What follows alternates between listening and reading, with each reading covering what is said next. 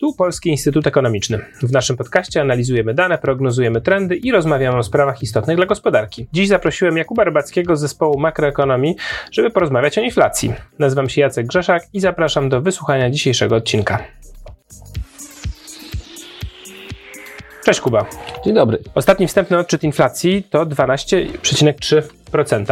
Rozmawialiśmy już o wysokiej inflacji w tym podcaście w listopadzie, no ale problem nie maleje, wręcz narasta w ostatnim czasie, e, więc myślę, że raz jeszcze przydałoby się przejść przez jego źródła, zastanowić się, jak zmieniające się geopolityczne otoczenie Polski wpływa na tą inflację. Chciałem Cię też zapytać o możliwe ścieżki wyjścia jak to będzie dalej. To w takim razie może przejdźmy w która z przyczyn potencjalnych, no bo tak sobie wylistowałem przed tą rozmową, pomyślałem sobie, jest wojna, o której właśnie mówiłem, e, która wpłynęła z pewnością na ceny i w naszym regionie, i globalnie. E, I też tu porozmawiamy o różnych kanałach tego wpływu, ale, ale można powiedzieć zbiorczo wojna w Ukrainie. Jest drugi temat, właśnie ten, o którym rozmawialiśmy w, w zeszłym roku, czyli te problemy, zatory podażowe popandemiczne. Mamy w końcu politykę Nowego Jankowskiego, która wpływa na inflację, mamy politykę rządu, no i mamy taki kontekst y, zagraniczny, kontekst dużych instytucji, kontekst banków centralnych europejskiego, kontekst Fedu i tak dalej. Nie wiem, czy Twoim zdaniem jest jeszcze jakiś bardzo ważny czynnik wpływający na inflację, którego nie wymieniłem na tej liście? Dobra, przejdźmy może po kolei. W tym momencie tak jakby inflacja mm, będzie bardzo mocno zależna od, od, od, będzie wysoka w konsekwencji wojny na Ukrainie. Przez najbliższe dwa lata to takie dwie trzecie wzrostu będą żywność i energia. I tutaj mm, sam konflikt bardzo mocno przyczynia się do wzrostu w obu grupach. Z jednej strony no, po agresji obserwowaliśmy bardzo wysokie wzrosty cen paliw, to nawet sięgały na 28% jednego miesiąca. Tutaj oczywiście mm, odcięcie się od y, rosyjskiej ropy jest kosztowne, będzie kosztować, e, no i to my doświadczymy w postaci wyższych rachunków na stacjach paliw.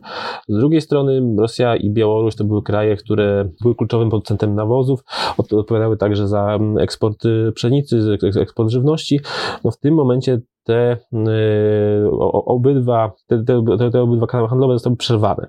No i w tym momencie stajemy z sytuacją, gdzie, mm, będzie, gdzie trzeba zmienić w ogóle strategię, jakby strategię tego, jak mm, przebiega produkcja rolna, to pewnie też wiąże się z dodatkowymi kosztami. Jeżeli patrzymy sobie tak od, jak wyglądały nasze prognozy przed wybuchem wojny, a jak one wyglądają obecnie, no to sam konflikt pewnie podniósł tą inflację już o 4 do 5 punktów procentowych. To jest bardzo duża wysokość. Jeżeli dzisiaj mamy tę, tę inflację, będziemy mieć, mieć około ponad 10-11%, e, no to jeszcze w, jakby w lutym przed agresją, agresją mówiliśmy, że to będzie 7%. Te dysproporcje jeszcze się powiększą w przyszłym roku. Wcześniej zakładaliśmy, że te, te wyniki wrócą w okolice 3%, no dzisiaj, dzisiaj może 3,5%. Dzisiaj to jest raczej bardziej prawdopodobny kolejny 8% wynik, czyli no w zasadzie 5%, 5 punktów procentowych właśnie będący pokłosiem sytuacji na rynkach energetycznych, na rynkach e, rolnych wynikających bezpośrednio z rosyjskiej agresji.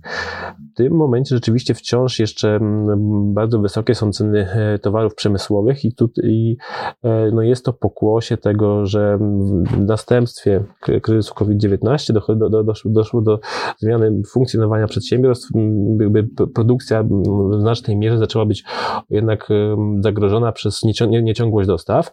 No i przedsiębiorstwa zaczęły akumulować więcej zapasów, przygotowywać się na, na ewentualne przerwy. To spowodowało niedobory na rynkach. Tu widzimy to zwłaszcza w materiałach budowlanych, widzimy to też pewnie w różnych komponentach do motoryzacji, typu mikrochipy, typu nawet takie podstawowe produkty metalowe.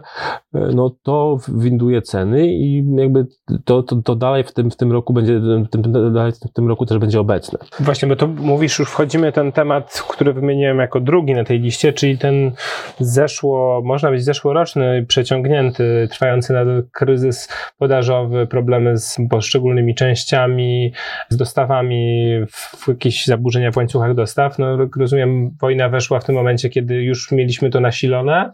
W pewien sposób, tak jak mówisz, jak rozumiem, nasiliła to jeszcze bardziej, tak, i pozrywała więcej tych łańcuchów.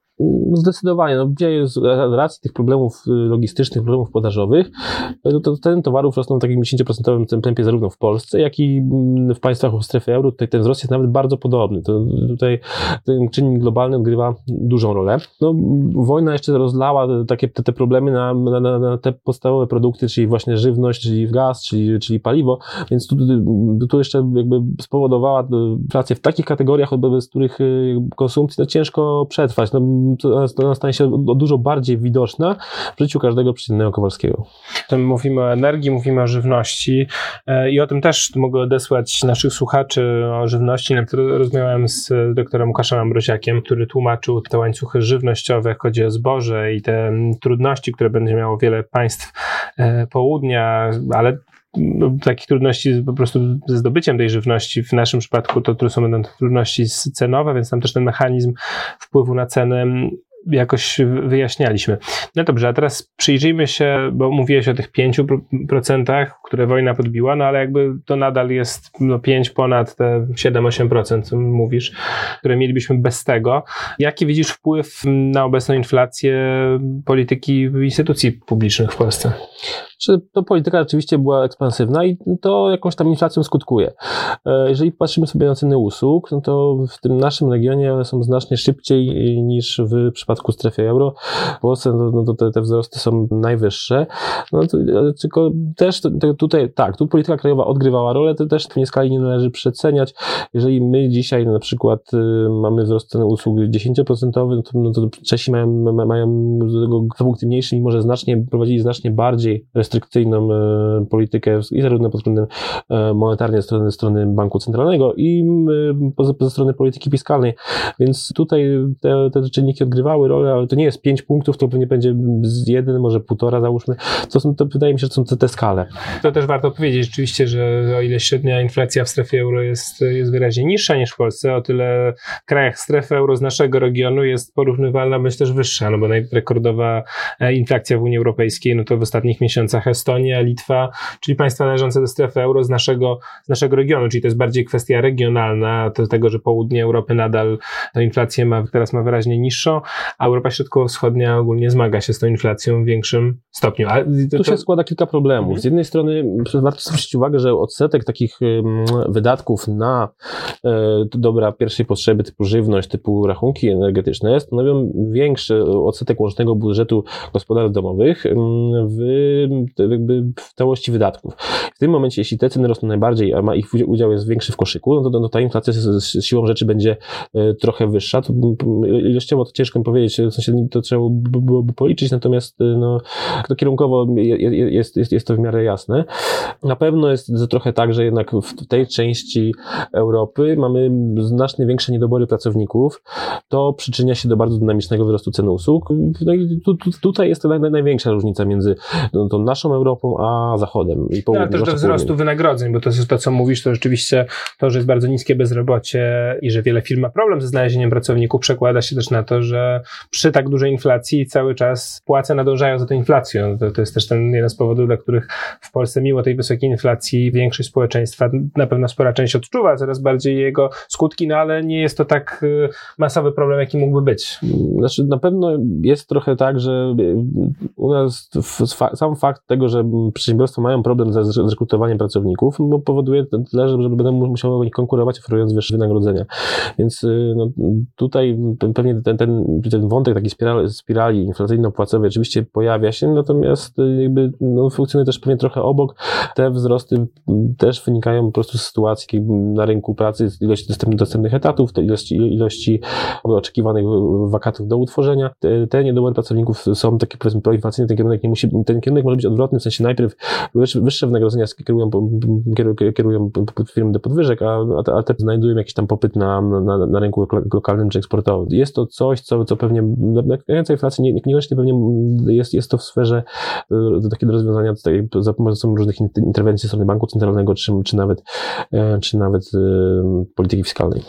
Tak, do spirali jeszcze chcę wrócić, natomiast chciałem Cię jeszcze zapytać o ten ostatni z, z listy e, czynników wpływających na inflację, o których mówiłem na początku, początku, czyli instytucje publiczne, ale te nie, nie krajowe, zagraniczne. I mam tu na myśli przede wszystkim dwa największe banki centralne świata, czyli Bank Centralny Strefy Euro, ABC i amerykański bank centralny. Na ile widzisz kanały wpływu na inflację bezpośrednio tamtych instytucji, niezależne od, od naszego krajowego banku centralnego i naszego rządu? W przypadku Ameryki to odpowiedź jest łatwa, to te związki są bardzo znikłe, raczej to nie jest nasz najbliższy region geograficzny. Natomiast oczywiście, jeżeli spojrzymy sobie na to, jak zachowują się ceny takich towarów przemysłowych w Europie, to wyjdzie na to, że my w zasadzie jeden do jednego chodzimy za kształtem zmian w strefie euro, poza okresami jakichś bardzo dużych wahań kursowych albo zmian podatkowych. Także to, jaka jest inflacja w Europie, to, to się to przekłada się na to, po jakiej cenie kupimy sobie zabawkę dla, dla dziecka, czy po jakieś ubranie na wyjście do, do, do biura. No i tutaj przez EBS jak dotychczas, mimo prowadzenia bardzo takiej łagodnej polityki pieniężnej, mimo, mimo interwencji na rynku obligacji, mimo obniżania stóp procentowych, no to tej inflacji nie wygenerował. W tym momencie dalej jest y, przekonanie, że to, co się dzieje w Europie obecnie, to jest raczej przejściowy wzrost cen, a w dłuższej perspektywie wciąż mamy pewnie nierozwiązane problemy demograficzne, wciąż mamy nierozwiązane problemy rynku pracy na południu, które sprawiają, że, że, że ta inflacja powinna być e, umiarkowana. Więc tutaj strefa euro chyba jakiegoś takiego wielkiego ryzyka, żeby ta inflacja narastała. Nie ma w tym momencie państwa Unii Europejskiej zmagają się raczej z niskim wzrostem. Zarówno Francja, jak i Włochy pokazały, że wzrost gospodarczy jest trochę w stagnacji. No to to w przyszłości to może nawet skutkować tym, że Europejski Bank Centralny będzie osłabiać globalną inflację. No dobrze, to w takim razie rozkładając tak na procenty, mówiłeś o tym, że wojna dołożyła, mamy ten ostatni odczyt 12,3%. Mówisz, że wojna dołożyła do tego 5%? No pewnie 4 do 5%, tak. 4 do 5%. Mówisz pasywna polityka polskiej instytucji procent, 2%. No po coś to gdzieś, gdzieś taką wielkość bym dołożył, tak. A resztę jakbyś, jakbyś nazwał? E, tutaj, tak, no tutaj, tutaj to raz to są właśnie te problemy z towarami, które generowały. Tak szybko w głowie liczę, żeby zostało jeszcze 5% tak, inflacji tak, do nazwania i wytłumaczenia. No tak. Inflacja ten towarów, tutaj pewnie, to, to pewnie są kolejne dwa punkty, które, albo dwa i nawet trzy, będzie trzy punkty, które generują różne niedobory podażowe, które generują problemy z, z dostawami. Pewnie te, te pozostałe dwa no to, no, to będą trochę uwarunkowania tak jakby naszego rynku pracy, tutaj tych niedoborów, no, po prostu chyba takiego trochę naturalnego tempa wzrostu cen. Tak. To podejrzewam, że to, to, to, to akurat jest, jest tu będzie sensowne określenie. No właśnie, tak przy tym rynku pracownika obiecałem, że cię dopytam, e, spirala płacowo-cenowa. Czy myślisz, że my już w nią wpadliśmy? Wpadniemy? Płace w tym momencie inflacje są wysokie i raczej będą wysokie w obu, w obu wypadkach. Mm, wydaje mi się, że jakby gdyby było, gdybyśmy mieli spiralę, to powinno być jednak tak, że te, te płace powinny być e, mocniejsze niż inflacja, a w najbliższej przyszłości to chyba nie jest pewne. Inflacja do końca roku pozostanie dwucyfrowa, to znaczy to będą wyniki pewnie gdzieś tam nawet w około, około 13% w sierpniu, pewnie potem gdzieś do, do, do, spadek do 10% e, na koniec roku. Mm, natomiast to, czy wynagrodzenia zostanie, takie, utrzymają takie tempo, to jest dyskusyjne. No, wydaje mi się, że, że to, że tutaj będziemy mieli powolnienie, ono jakieś nie będzie duże, no ale dalej to będzie sytuacja, w której gospodarstwa domowe będą, tak, będą mierzyć się z mniejszą siłą nabywczą swojej pensji i to będzie trochę nowum dla, w, w gospodarce. No, niestety jakby jest to takie trochę nowum recesyjne, więc tutaj no, pewnie dojdzie do spowolnienia, ale to, to, to, to, będziemy obserwować najprawdopodobniej na za przestrzeni przestrzeni całej Europy i raczej ta, ta nasza część będzie tą, tą mniej dotkniętą. No właśnie, mówisz dwucyfrowa inflacja, dwucyfrowa z dwójką z przodu, czy jednak konsekwentnie z jedynką z? Nie, nie, to konsekwentnie z jedynką. No, mam, raczej podejrzewam, że ten wzrost powinien już w kolejnych miesiącach trochę bardziej przehamować. Wydaje mi się, że może być tak, że zatrzyma się na 13%. Oczywiście wszystkie prognozy inflacyjne generowane przez ostatnie pół roku e, miały taki krótki żywot, więc e, tutaj zawsze one będą obarczone dużym ryzykiem, no, ale trzeba pamiętać, że może być to też także dwie strony. Sytuacja gospodarcza w, też w tym momencie, z jednej strony oczywiście będziemy mieć problemy na rynkach surowcowych, które będą proinflacyjne, ale też będziemy mieć pewnie mieć słabszą aktywność gospodarczą, która działa e, trochę ograniczając inflację, więc może być tak, że dzisiaj te nasze te prognozy, które są formułowane, będą pewnie jakieś tam odnośnie przestrzelone w jakimś tam rocznym horyzoncie na przykład, tak, że dzisiaj się obawiamy dużej inflacji, ale może być tak, że wkrótce naszym głównym problemem będzie jednak to, że że znowu pojawiają się problemy z aktywnością gospodarczą i z rynkiem pracy. To jeszcze na koniec, bo aż jestem zdziwiony, że przez całą naszą rozmowę nie padło słowo, stopa procentowa. Pytałem cię o politykę także Banku Centralnego to w takim razie na koniec pytanie, czy te podwyżki stóp y, Twoim zdaniem wpłyną na inflację i w jakiej perspektywie one mogą na nią wpłynąć? Podwyżki stóp ograniczają inflację, zwłaszcza to, pewnie inflację w usługach. Jest to zwykle horyzont rok do półtora roku. Tu oczywiście mm, to będziemy pewnie obserwować. Czyli zaczęliśmy pół roku temu podwyżki, pół roku czyli temu, zaczniemy za pół roku, roku powinniśmy obserwować te wyniki. No, oczywiście dodaję, można mówić, że te, że te podwyżki są niedopasowane do e, skali inflacji, natomiast um, pewnie dochodzimy do takiego momentu, w którym coraz bardziej kolejne podwyższanie stóp procentowych może wywoływać wstrząsy w samym w spłacalności kredytów w systemie finansowym, więc tutaj te, te, te podwyżki no, coś tam ograniczą pewnie, natomiast pewnie ich kontynuowanie może mniej pomagać w zbijaniu inflacji, a bardziej szkodzić w, w utrzymaniu gospodarki w takiej w tym stabilnym, stabilnym drodze. Bardzo dziękuję. Moim Państwa gościem był dzisiaj Jakub Rybacki. Dzięki wielkie.